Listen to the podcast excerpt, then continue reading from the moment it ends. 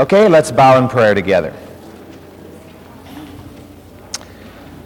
Our Father, we are so grateful to you for this beautiful day. We're so thankful for the rain which you have sent our way, for the way it has been coming down steadily and gently. And Lord, we know that this is a provision from your hand, and we trust you to continue to send the rain. We know, Lord, that you allow the rain to fall on the just and the unjust alike. And we're so thankful, Lord, that you care for your people. And even for those, Lord, who have not turned to your name, we pray that in it all you will be glorified. Now, Father, be with us in these moments we share together from the book of Genesis.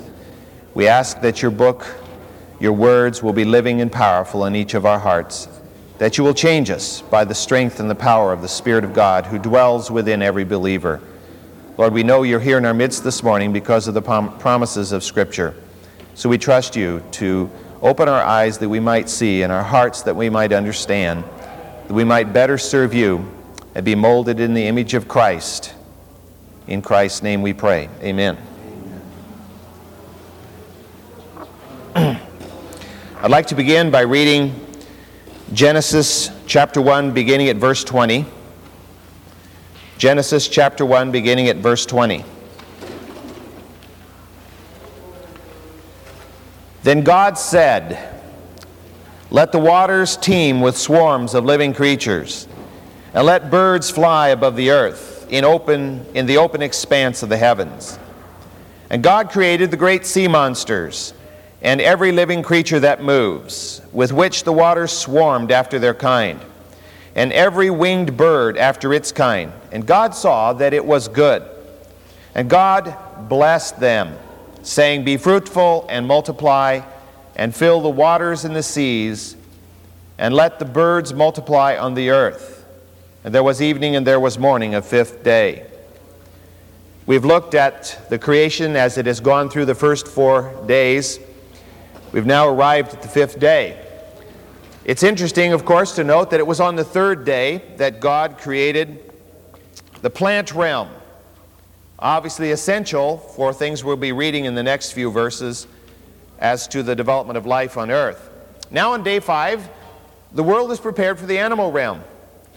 And so we have the animals created that would inhabit the atmosphere and the hydrosphere, the water bodies of the earth, and of course the atmosphere that surrounds the earth.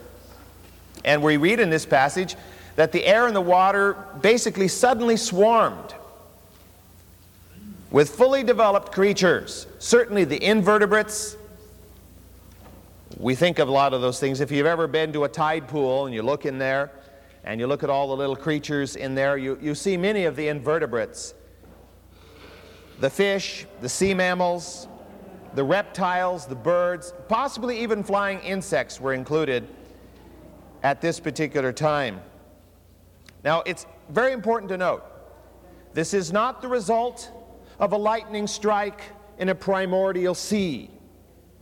It's not the result of this, this undirected energy in this soup of chemicals which supposedly formed amino acids, which supposedly form proteins, which supposedly form cells ad infinitum until here we are, folks.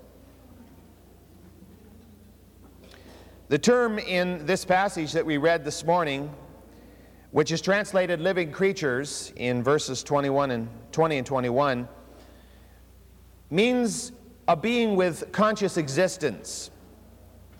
Plants are living, but plants don't live in the way animals live. They have a life and they're able to reproduce and grow, but they have no consciousness of their existence, in spite of the cartoons where the trees talk to each other. And of course, the passages in Scripture where it says the trees of the field clap their hands, that's obviously a, a statement of, uh, um, you know, illustration. It's not a statement that the trees literally do that.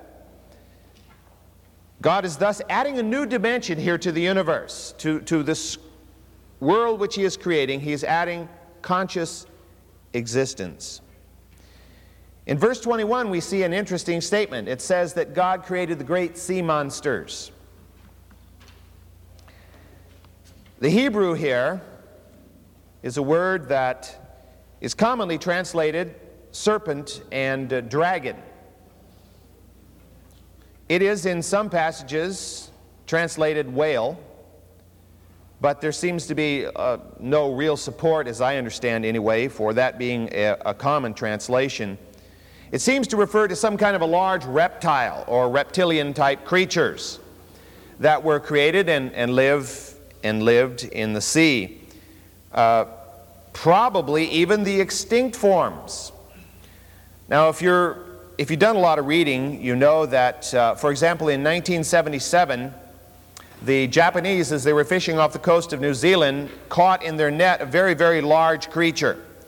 It was dead at the time that they caught it in their nets, but they hauled it on board their ship. It was a fishing ship, and uh, they, I saw a photograph of the thing hanging uh, above the deck of the ship, and it had a very, very strange form. It didn't look like any creature I'd ever seen before. And on board there was a naturalist, and he took all the measurements of the thing. It was 30 feet long. It had no dorsal fin. It was, ba- it was not a fish. Uh, it had a long neck with a head on it, and it had a big body with big flipper-like things, four of them on its body. And the thing weighed 4,000 pounds. As the evidence was taken back to Japan, the Japanese scientists were absolutely convinced it was a plesiosaur an animal which has theoretically been extinct for 70 million years. And American scientists, of course, have refused to accept that that's what it was. They, of course, didn't see it. Uh, but they won't accept it. They call it some kind of a shark or some other thing. But uh, this simply illustrates that uh, there are some creatures still living that possibly fit with the uh, skeletons of what are called dinosaurs. If you've followed along, you know that the coelacanth was discovered way back in the 1930s. They had only seen it in the rocks before, the, the, the great lungfish. And they've caught dozens of them now in more recent times, exact replicas of things in the rocks which they claim are 100 million years old. It probably is true that when God created the great creatures at the time of creation, it included beings that don't exist anymore, the great dinosaur type creatures which we find in the rock record. As in the case of the plants, it says very specifically here that the animals which were created were created after their kind and they would reproduce after their kind. Thus, built into the DNA, the very core of the genes that are on the chromosomes in the being of each creature, was a code written. And that code, of course, would determine what kind of replication would take place. And into that code were built the possibilities for differences, for variations, but there were certain uncrossable limits. And these are the kinds of Genesis. Exactly where they fit in, we've talked about that before. We don't know exactly where they fit in. They seem to fit in sort of at the family level of the kingdom, phylum, order, class, family, genus, species setup that's based on Linnaeus' taxonomy. Remember, we talked about that before. Now, for example, there is a creature we all aware, are aware of called the shark. Some people are more aware of it than, another, than others.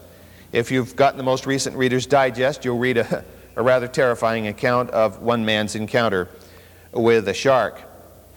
But uh, sharks have existed for as long as we've known the seas, and the rock records indicate sharks have been around a long time.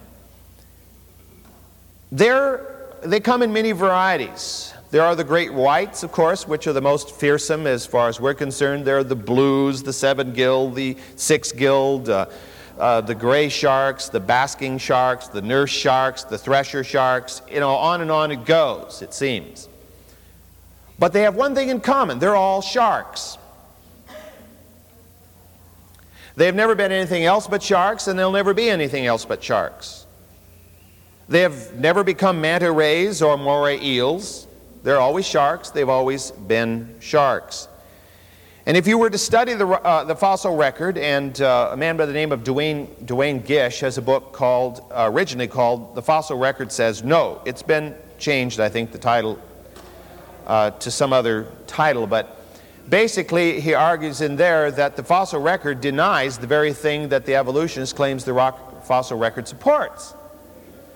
Because there is never any time in any place in the fossil record a single transition fossil between kinds.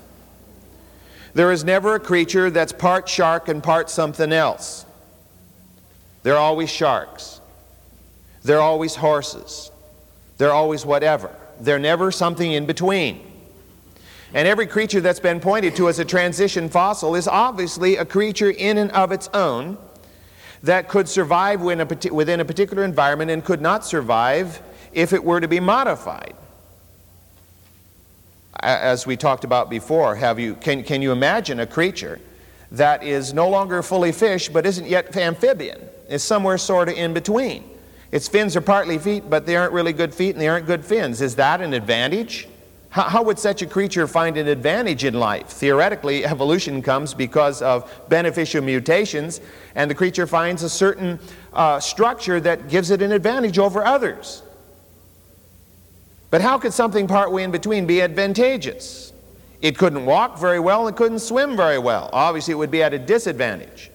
And even evolutionists will admit that, you know, 999 mutations out of 1,000 are detrimental. My argument would be yeah, 1,000 out of 1,000 would be probably detrimental, if that's what we're talking about.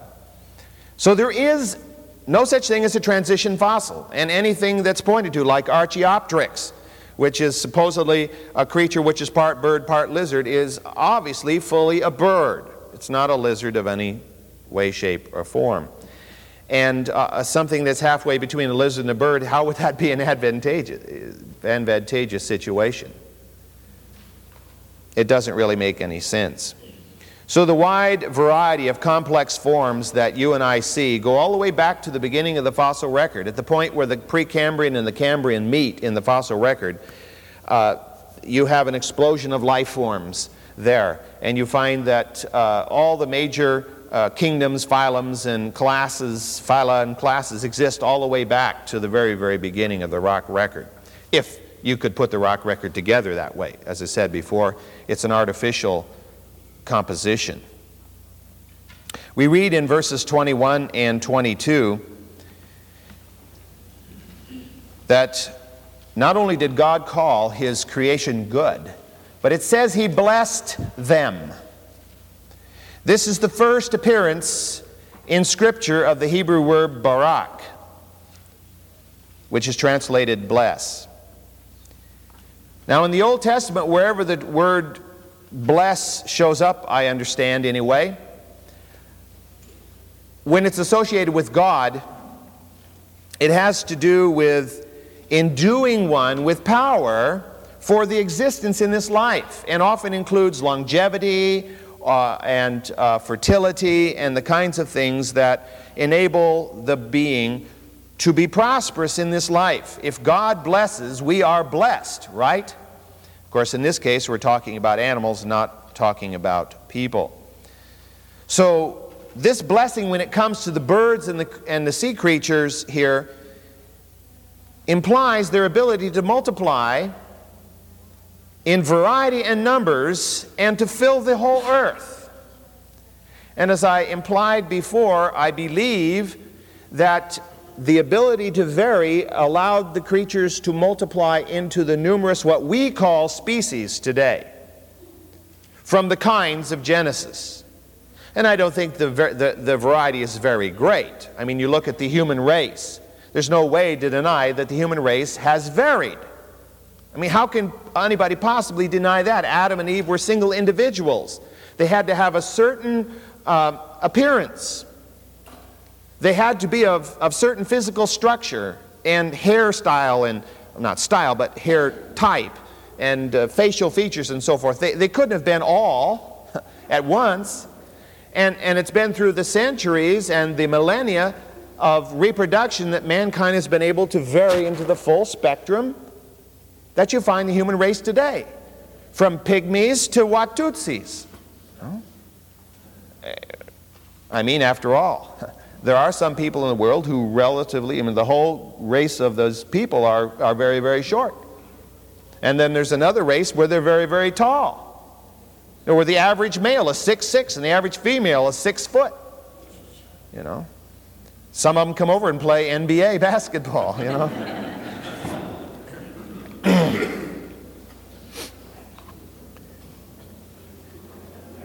So you can obviously see where that same kind of variety would be built into all of the creatures. And so if you find an animal which is called a sparrow, you find a song sparrow and an English sparrow, and I, I don't know how many varieties of sparrows. If there's an ornithologist here, you probably know there are a lot of varieties of sparrow. But it's all a sparrow. And I believe that was all put there by God. And that's part of this blessing with which He blessed the animals to multiply and to variegate as they would on the surface of the earth. And that variegation has been misinterpreted by those who do not want to be responsible to a sovereign God to mean that these creatures have evolved from a lifeless sea into the variety that we find today. Now, this blessing implies, of course, that God cares for the animals that live on the surface of the earth, and I, I believe that fully. There are passages of Scripture in the Old Testament which indicate that men and women are supposed to not mistreat their animals, particularly their horses. In Matthew chapter 6, verse 26, we read a well known passage.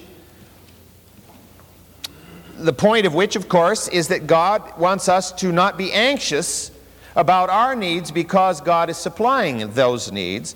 And then he uses as an illustration in verse 26 look at the birds of the air that they do not sow, neither do they reap, nor gather into barns, yet your heavenly Father feeds them. That is, God has provided for their sustenance. God has blessed them. And part of that blessing has been provision for them. Now, that's not to say that no living creature has ever starved to death. They've starved to death by the millions. But in the general sense, God has provided. And had the world not been, had not suffered uh, the contagion of sin, then every animal would have always been fully provided for, and no animal would have ever starved to death. But because of sin and the fall and the chaos that came out of that, then all kinds of tragedy comes into the world, not only for the human race, but also for the animals of the world. Matthew 10, verse 29. Again, just an illustration within a statement that Jesus is making. Are not two sparrows sold for a cent? Yet not one of them will fall to the ground apart from your Father. In other words, God knows about all of the creatures of the world today. And this must not be interpreted as a statement of pantheism. It simply is a statement of the care of God. He cares about all of these creatures. It reminds me of the, of the Roman senator who thought he was so wise. He had, trapped, he had caught a bird and he had it in his hands. And he put a question to another person as he held this bird in his hands. He wanted to trick this other individual to, to prove that he couldn't always answer the questions correctly because he was jealous of this other senator. So he had this bird in his hands. And he said to this other person, Is the bird dead or is the bird alive? And the other man said, as thou wilt. as thou wilt. God provides for all. God cares for all. And yet, in the world today, as we know it, tragedy does exist. This blessing upon the animals, however, must not be confused nor equated with God's blessing upon mankind. Because God's blessing upon mankind is very, very special and different. Because His blessing upon us includes a personal relationship with God, a conscious knowledge of His existence. Now, the very existence of the, of the animal realm is testimony to the glory of God. But I think we'd have a hard time supporting the idea that every bird consciously knows of the existence of God and every worm and, and every fish. But you and I can talk with God our Father, and we can have communion with Him, and that's a special blessing. God's blessing includes spiritual life, which we have and the animals do not have. It includes eternal life, which we look forward to with great anticipation, I trust. Now, considering the variety of the creatures God made, Matthew Henry makes an interesting comment. He says this The curious formation of the bodies of the animals, their different sizes, shapes, and natures, with the admirable powers of the sensitive life with which they are endued, when duly considered, serve not only to silence and shame the objections of atheists and infidels, but to raise high thoughts and high praises of God in pious and devout souls. Every human being that walks the surface of this planet is a biased creature. There is no such thing as non bias. That's one of the things I, I, try to point out in my particular area of, of uh, teaching at the college that in the presentation of history, there's bias.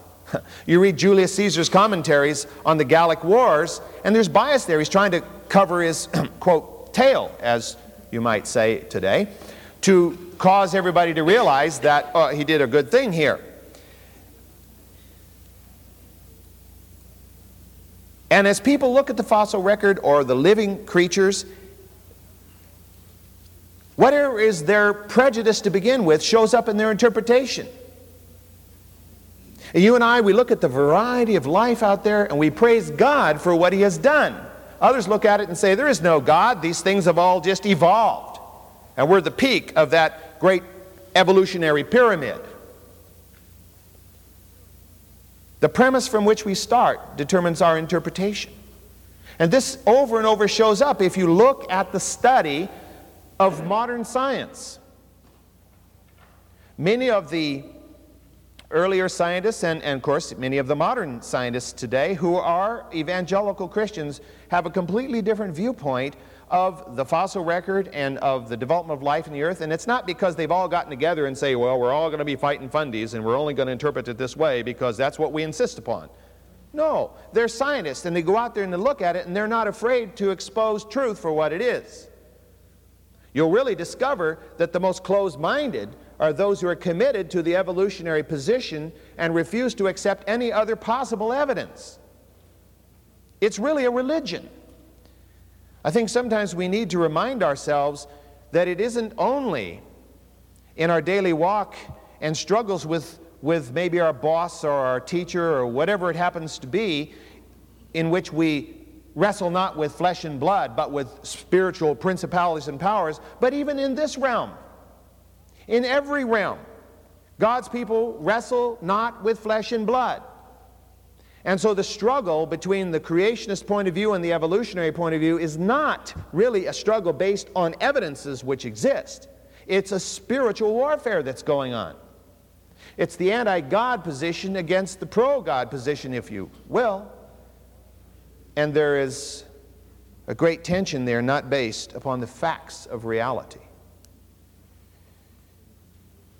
There's a passage in in uh, Psalm 104. Matthew Henry uh, refers to this verse in light of the statement I just read to you. Psalm 104, verses 24 and 25. O Lord, how many are thy works?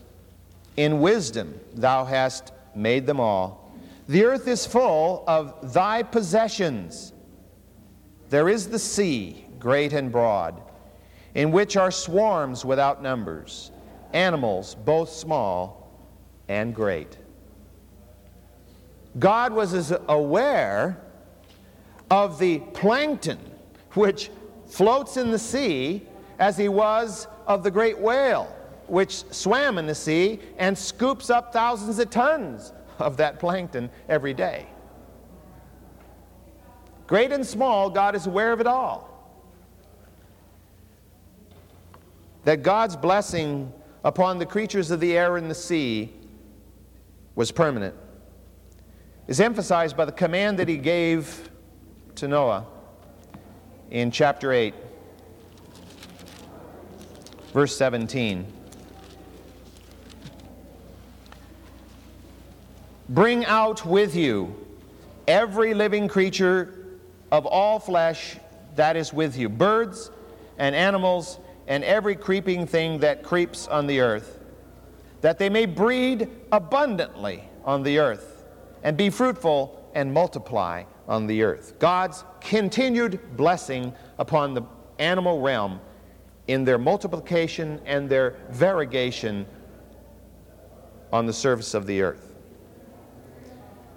All right, we're on the top now of page 7 of your outline. The sixth day. Let's look at verse 24 of Genesis 1. Genesis 1, Genesis 1 24. Then God said, Let the earth bring forth living creatures after their kind, cattle and creeping things, and beasts of the earth after their kind. And it was so.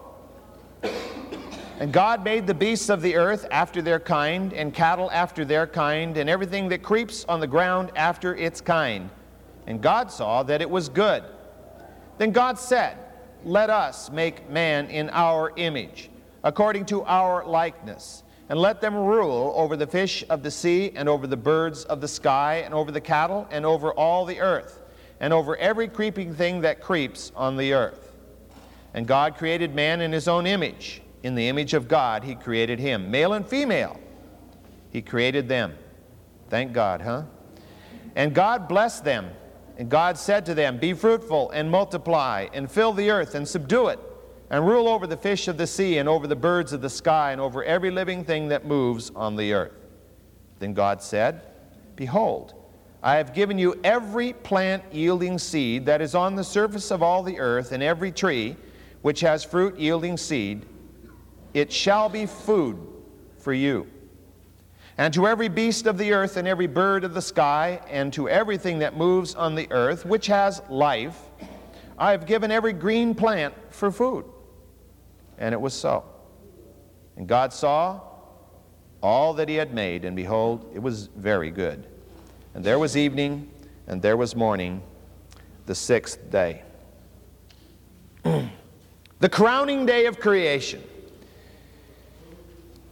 God began this day with the creation of the land animals. As he had created the first portion of the biosphere before, when he had com- uh, created the uh, plant kingdom, and then he had created the sea and air creatures, and now he adds the land animals. The air and the water were swarming. Could you imagine what that must have been like? If you could have stood on the edge of the sea and looked into the sea and looked into the air, and none of the creatures would have been afraid of man. The fish would have come, the air, birds would have come. I mean, it would have been a delightful situation, as if everything was a pet. And now God covers the land with varieties of animals and also insects, each after its kind. Now, I think originally the insects were probably good things.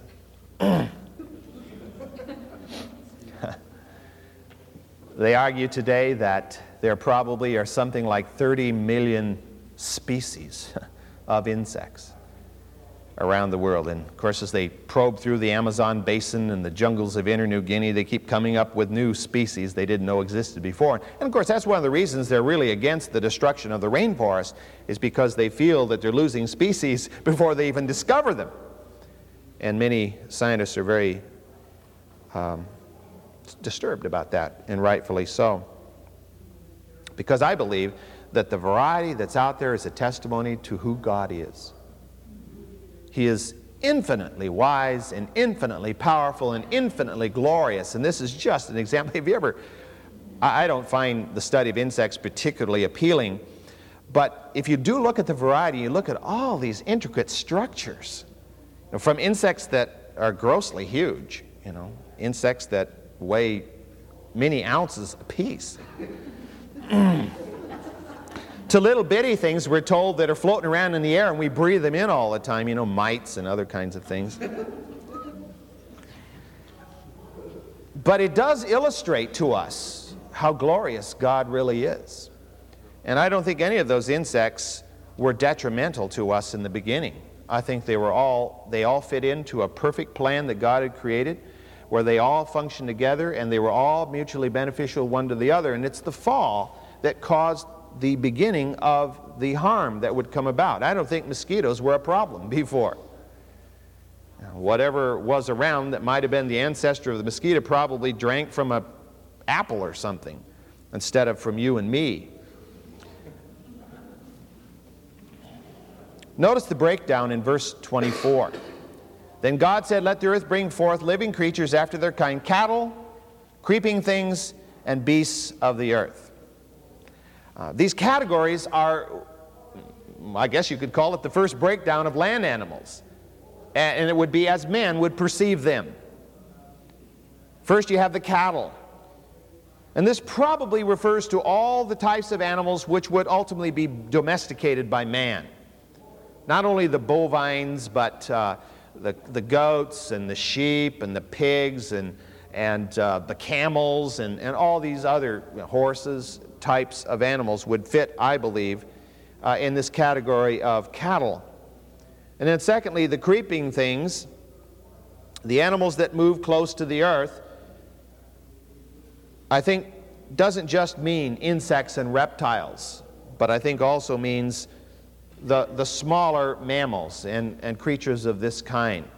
All the little furry things and scaly things and all the bugs that would run around over the surface of the earth were probably categorized here.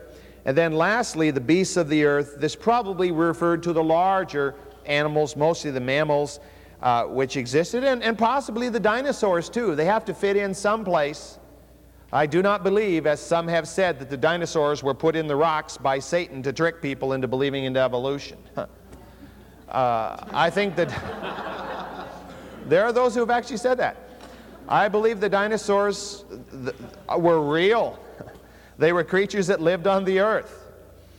And uh, even though the, the background, the environment that's been created for them, that is the uh, chronological environment, I think is totally false, uh, nevertheless, they really did exist on planet Earth. And they truly were obviously the beasts of the earth, no doubt about it. But those early ones would not have been dangerous. Now, we see all these stories cartoons or whatever about Tyrannosaurus rex running around with blood dripping off its teeth, you know, chasing everything alive. If there was a, such a thing as Tyrannosaurus rex at the time that we're talking about and it existed at the time man did, he was probably a friendly creature. And you probably could have taken a ride on him if you wanted to. They're, they're, changing things. You, you've heard probably that some scientists now today are arguing that many of the dinosaurs were not cold blooded after all, but were warm blooded. See, what do they really know? There's a lot they don't know. They're surmising on what evidences they find in the rocks, and that's not much. I had a dinosaur bone one time. I left it in a, in a laboratory and it kind of disappeared, but uh, over in Utah, there's a huge uh, formation that runs across Utah called the Morrison Formation, and it's full of dinosaur bones. And we went out there one day and I got my own dinosaur bone. It was a big old honking thing. Uh, you know, dinosaurs were real. Like the animals of the air and the sea, it's important to note that the land animals were composed of the elements and the compounds that you find in the rocks of planet Earth.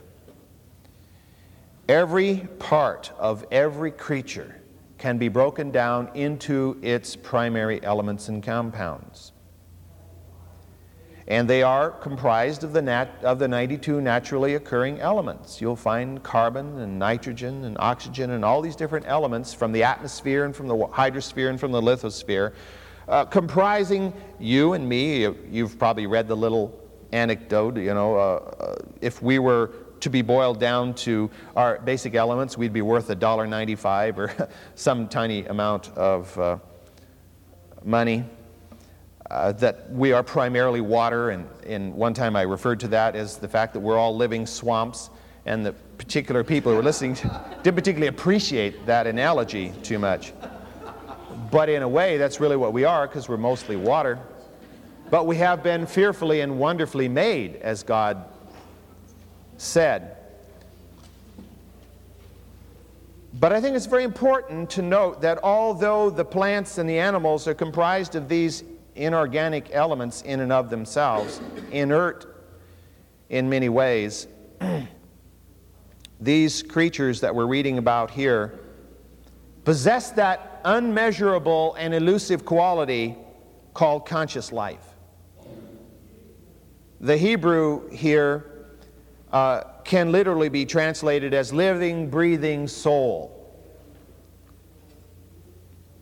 As such, the word soul implies that the animals are conscious creatures, but we should not interpret the word soul in this context in the metaphysical sense of an eternal soul such as man has. That, that, that living, breathing, conscious, producing element in animals is at a very, very low level. It, it does not include the soul which can reach out to the God of heaven and be in actual verbal, intellectual communion with Him. Animals do not have eternal life. I'm really sorry for those of us who happen to be dog or cat lovers or fish lovers or whatever, but there's no scripture to support eternal life for animals. But man has that particular characteristic of the soul. Now, God called his creation good. In fact, at the end of the chapter, he calls it very good. To me, that absolutely rules out any possibility of the concept of the survival of the fittest, of natural selection, of the great raging war that goes on out there today in this world of creature eating creature. And the strongest survive and the weakest get eaten. That wouldn't be good. That would be awful. And yet God calls it good. The massive slaughter which is required by evolution. I, you've seen the little slogan, it appears in some people's t shirts, something about billions of living things, implying billions of living things that are seen in the rocks, you know, cannot imply what evolutionists attempt to say it implies. But this vast slaughter which would be required could hardly be called good. Now, I'm not saying that this awful slaughter isn't going on now. It is going on now. But it wasn't in the beginning, and that's the point.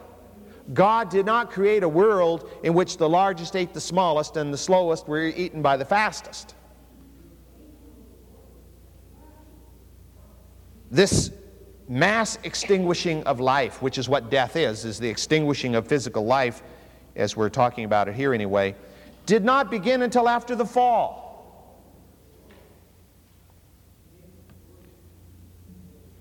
Some of you may have read uh, C.S. Lewis's book Perelandra. If you haven't, I recommend it to you. It's, it's science fiction.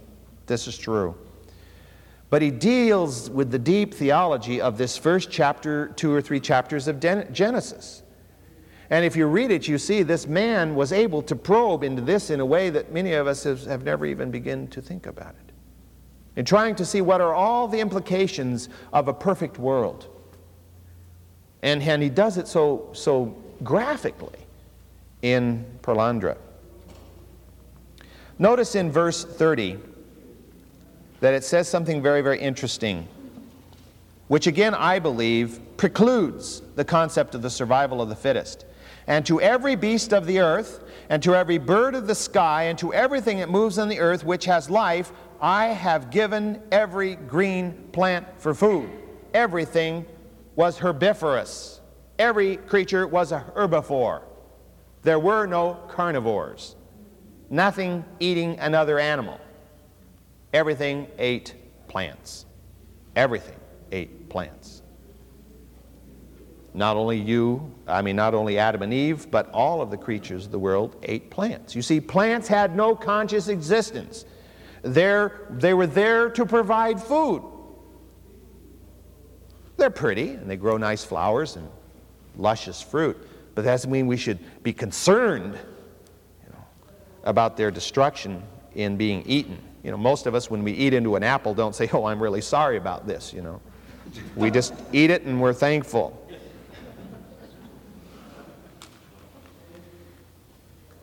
Now, when all was ready and the earthly paradise was complete, God created mankind.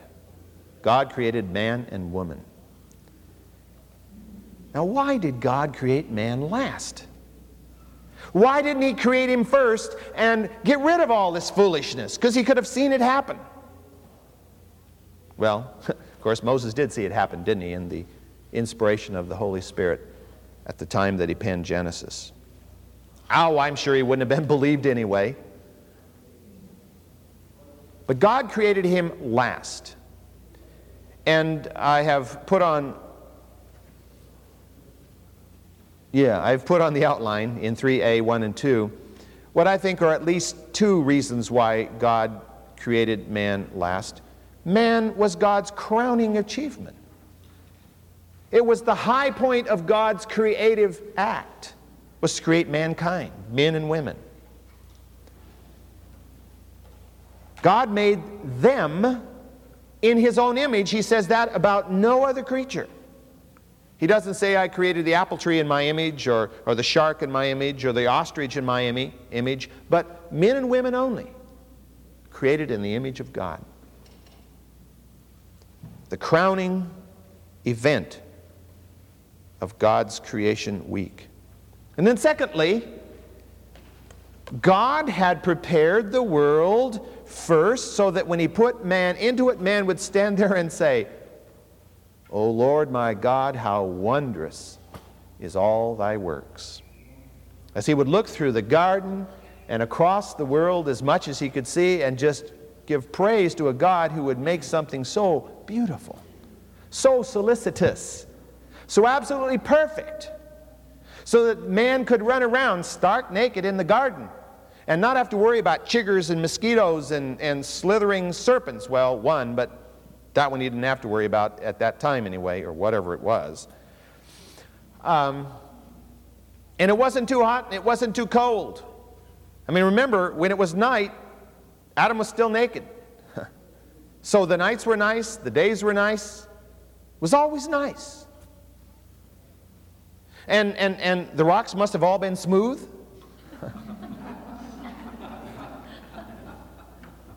I mean, it was a perfect world. Can you imagine how lush the grass was? You could sit in it without ants crawling all over you. Well, at least maybe they were friendly ants, I don't know, but they weren't any problem uh, to him. As we think of the absolutely wondrous environment which God created for Adam and Eve, I, I don't think there's anything wrong with letting your imagination run. Just, just sit down and think what kind of an environment could God have created? I mean, we look at the beautiful things which exist today. The flowers that grow in your garden, as long as you don't look too close, they're, they're really beautiful. Maybe some of you grow beautiful flowers even up close. Uh, and, and the luscious fruit that can be produced. And, and the green grassy fields. And we think, in the perfect world, everything would have been richer in color and fuller in flavor, and without anything to be afraid of or anything to cause harm. When we think about that, I think it gives us a little better understanding of Jesus' words in John 14, 6, where he says, I go to prepare a place for you. Now, sometimes when we, we read that passage, it says mansions, we have this kind of sterile idea that God is going to create this, this stony place, you know, with marble floors and, and Corinthian columns, and we're going to live in this mansion. I don't think so. I think that's a figure of speech of, of a glorious world that God is creating. A world that will be as exquisite or more so than the world in which He placed Adam and Eve. I think it'll be a world filled with flowers and trees. And of course, in, in Revelation, it does talk about trees and fruit and so forth. I, I think we're going to be able to fly through the universe to visit the various planets or whatever he creates out there in the new heaven I don't think we're going to be walking around clanking our shoes on sterile streets of gold. I think we're going to be living in a wondrous place, far beyond our imagination. In fact, that's, that's the inference there in 1 Corinthians 2 9. That's a passage we're all familiar with. Just as it is, writ- as it is written, things which eye has not seen and ear has not heard, and which have not entered into the heart of man, all that God has prepared for those who love him. I think that goes beyond God's walking with you today and meeting your needs and blessing you today. I think it, it refers also to the eternal blessing that we will have in God and the wondrous world He has created for us. Personally, I love waterfalls. I could sit all day by a waterfall. I think the new heavens are going to be filled with waterfalls. Some so high that they seem to disappear into the clouds, if there are clouds. Just wondrous things. Whatever it is that we enjoy, I think it'll be there in abundance. Not to the point where we, where we become surfeited by it. I don't think we'll ever be satiated. I think it'll always be wonder and awe and drawing us on to the next wonderful thing that God has created for us. And I think this passage in Genesis is here recorded for us partly so that we will look forward to what He's going to do for us, or is doing for us. That this perfect world is simply a sampling of what eternal life is really going to be like. Now, there's all this baloney about sitting on a cloud and playing on a harp, you know. That's Satan's invention. Because that sounds pretty dull to everybody that I've ever talked to about it. But here we have a glimpse, I think, not only of God's incredible power to create, but his desire to produce an exquisite environment for his people. How much, how much does God love us? Well, we know he loves us enough that he sent his only son to die for us. And if he loves us that much, he certainly will use his creative powers to produce a world beyond our ability to conceive. So exquisite will it be that you and I could not even experience the reality of the new heaven and the, and the new earth in these crippled bodies which we have and these sin damaged minds which we have. Our senses have been so dulled, some of us more than others, that we couldn't even begin to experience the glory of what God is making for us. And thus, He's going to give us what? New bodies, new minds, perfect minds and perfect bodies. Oh, praise God. None of us will have warts where we don't want them, and none of us will be too tall or too short or too wide or too thin. We'll all be perfect. And we'll all see each other as perfect. And we'll love each other perfectly. And we'll all love each other in this perfect world. In this passage in Genesis, one of the key verses is verse 26. Genesis 1, verse 26.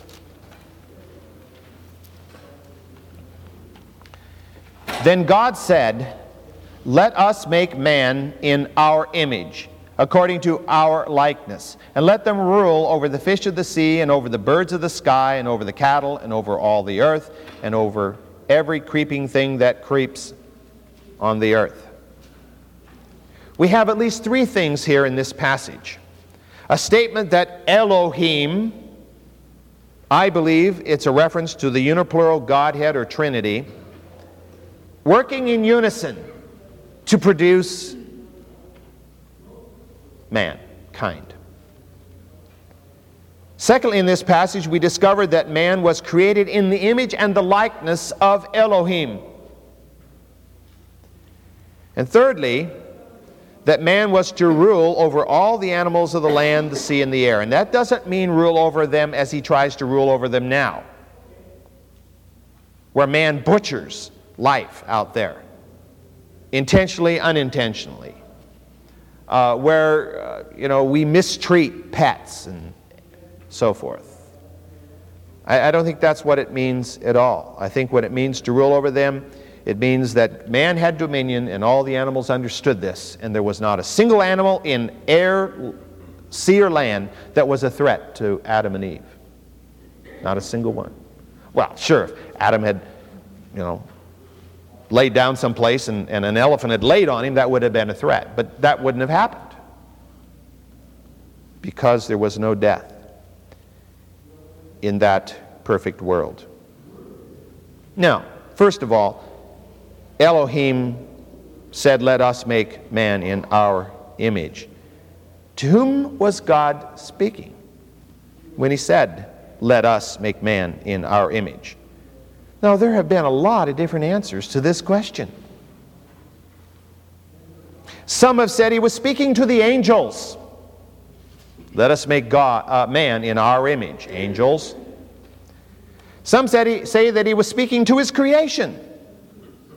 Let's make man fitting or in the image of the world in which he is created. And, you know, in a sense, that's, I suppose, true. We have arms, we have legs, we have fingers, we have eyes, we have ears, as the animals do. Others say, no, no, he was speaking in the plural of majesty. As the king would say, we pronounce the death sentence upon you, meaning himself, but spreading out the blame a little. Very interesting. To this, John Calvin makes a very, very pointed statement. The Jews make themselves altogether ridiculous. Now, one of the things you need to know about John Calvin was he wasn't um, guarded often in his speech. He, he tended to be very pointed in the things that he said says. And you'll notice this as, as, we, as I read this statement. The Jews make themselves altogether ridiculous in pretending that God held communion with the earth or with angels. The earth, forsooth, what an excellent adviser. Hmm. and to ascribe the least portion of a work so exquisite to angels is a sacrilege to be held in abhorrence. Where indeed will they find that we were created after the image of the earth or of angels. Does not Moses directly exclude all creatures in express terms when he declares that Adam was created after the image of God? Others who deem themselves more accurate but are doubly infatuated say that God spoke of himself in the plural number according to the custom of princes, as if that barbarous style of speaking which has grown into use within the past few centuries, had even then prevailed in the world. Now, notice this next statement. But it is well that their canine wickedness has been joined with a stupidity so great that they betray their folly to children. Christians, therefore, properly contend from this testimony that there exists a plurality of persons in the Godhead. As I noted to you, Calvin's not noted for his delicacy in dealing with those who are in uh, uh, opposition to his opinions. From this passage in Genesis, I believe it's quite clear that the triune God was expressing agreement in the creation of mankind. This relationship within the Trinity can be illustrated by other passages, and I've just put down three uh, just to look at briefly to illustrate this. Matthew chapter 11, verse 27.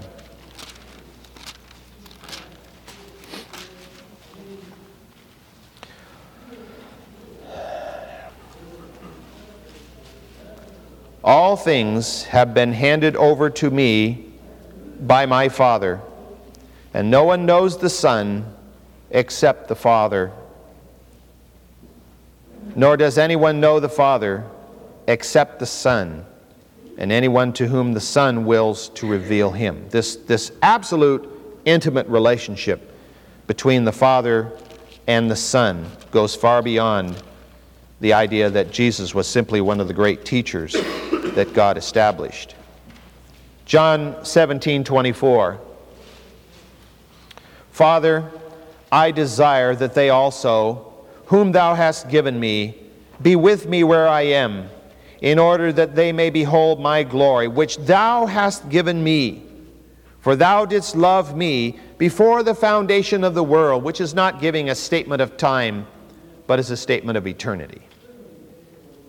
And then finally, and most pointedly, the passage in Hebrews chapter 1, which you probably have found, as I have, is one of the most devastating when working with the Jehovah's Witnesses as they come to your door. Hebrews chapter 1, verse 5. For to which of the angels did he ever say, Thou art my son, today I have begotten thee? And again, I will be a father to him, and he shall be a son to me. Verse 8. But of the Son he says, Thy throne, O God, is forever and ever, and the righteous scepter is the scepter of his kingdom. And verse 13. But to which of the angels has he ever said, Sit at my right hand until I make thine enemies a footstool for thy feet? I think Scripture is replete from Genesis through Revelation with implications, direct and indirect, of the existence of the triune God, working in concerted effort to bring about the creation of the world, the redemption of mankind, and the ultimate uh, eternal situation as we see it drawn for us in Scripture. Well, I think that the time being what it is, we'll stop at that point on your outline. We'll pick up with the image of God next week. It'll take a few moments to look at that. It's a fascinating thing to think about what it really means to be created in the image of God. But we'll, uh, we'll, do, that, we'll do that next week.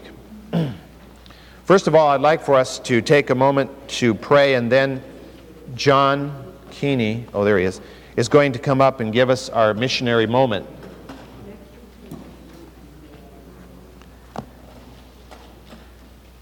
First of all, uh, before we do that, are, are, there any questions? I have lots of resources today in class. I have Dr. Wellmark and, and Dr. Schaefer and Dr. Bullock and all these people. Dr. Gordon Brown. Do you turn your tape on? I haven't turned the tape on. Oh. I thought you might at the end of your sermon. No. Thanks. Thank you. I was going to help you. Thank, I appreciate that. Without my wife here, I need all the help I can get. Anybody? Okay. Um, as you've heard, that means two things. One of two things, right? Either you understood everything or you didn't understand anything. So we'll hope it's the former, not the latter.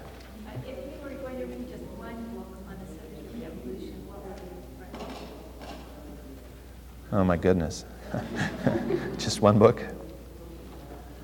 Know. Mort, do you have a good idea? What would be the one book that uh, somebody should read on evolution if they only read one book?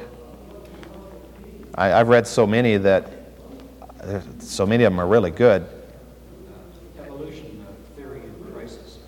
Yes, I was going to say that. Would you recommend that one? But you need a little scientific background. That's what a lot of us have, is a little scientific background. he's not, uh, he's not a Christian. ah, uh-huh. He completely blows evolution out of the water. Dr. Henry Morris uh, is one of the most prolific writers along this line, and he, I don't know how many dozens of books he's written, but um, he's written one most recently I've had, haven't had a chance to really look at, but I read some reviews on it called The Long War Against God, which is the story of the, of the crisis between evolution and creationism. And that might be a good one to the long war against God. It's uh, said, as I said, I've just read the reviews on it. I haven't actually had a chance to read the book. But it traces the whole story and deals, I think, with this principalities and powers, wrestling with, fle- not with fresh, flesh and blood concept behind it all.